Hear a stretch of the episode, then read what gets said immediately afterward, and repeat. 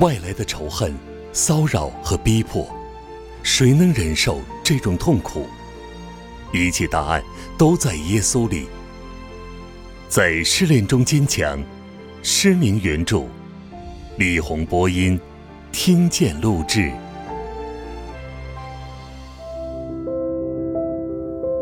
第七章，在主里刚强。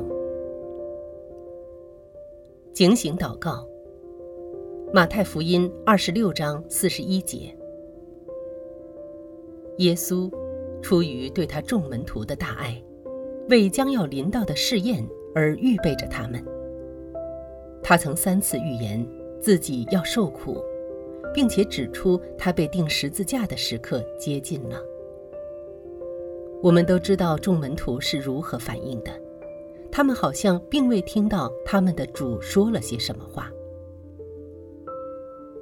如今，我们有没有听到他所讲到有关末世的苦难？基督徒将在全世界受到迫害。参看马太福音二十四章九节，约翰福音十五章二十节。我们是否注意到，在西方社会中正蔓延着逼迫基督徒的迹象？但愿我们能够认识到，我们受试炼的时刻已迫在眉睫。我们不该对事实视而不见。主耶稣曾说：“今世之子，即不信主的人们，在世事上较光明之子及信徒更加聪明。”路加福音十六章八节。他们能迅速掌握世界局势的方向。主耶稣警告说：“不要像诺亚时代的人们那样行事。”这话主要是对基督徒说的。他说，他们照样吃喝嫁娶，毁灭都赶上了他们，人还是执迷不悟。马太福音二十四章三十七到三十九节。耶稣要趁早帮助我们，不然就太迟。只有当我们现实地面对世界上全面对基督徒迫害的威胁，以及一次世界性的大灾难时，他才能帮助我们。主耶稣在客西马尼园里对他众门徒说：“要警醒祷告。”圣经上告诉我们说，耶稣自己祷告更加恳切。路加福音二十二章四十四节。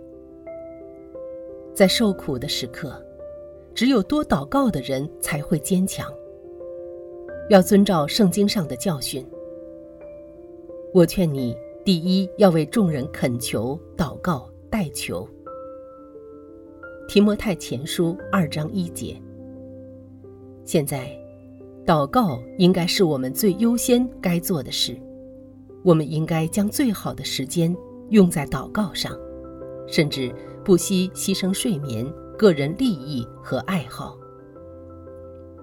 我们可以把愿忍受苦难的心志放在祷告中带到神面前来，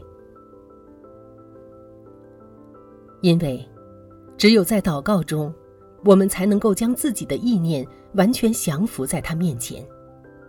因他已应许，他必不会让我们受过于我们能忍受的试探。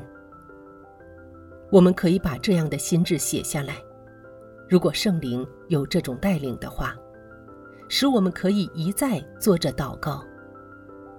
如果我们能努力到一个程度，会说：“愿你的旨意成就”之时，我们心中便满有平安。愿主旨意成就，让我们在受逼迫之时能带领我们，使我们在受试炼的时候刚强。与决定心智的祷告有不可分割的关系的是信心。我们的信心决定我们的经历。我们相信的是谁呢？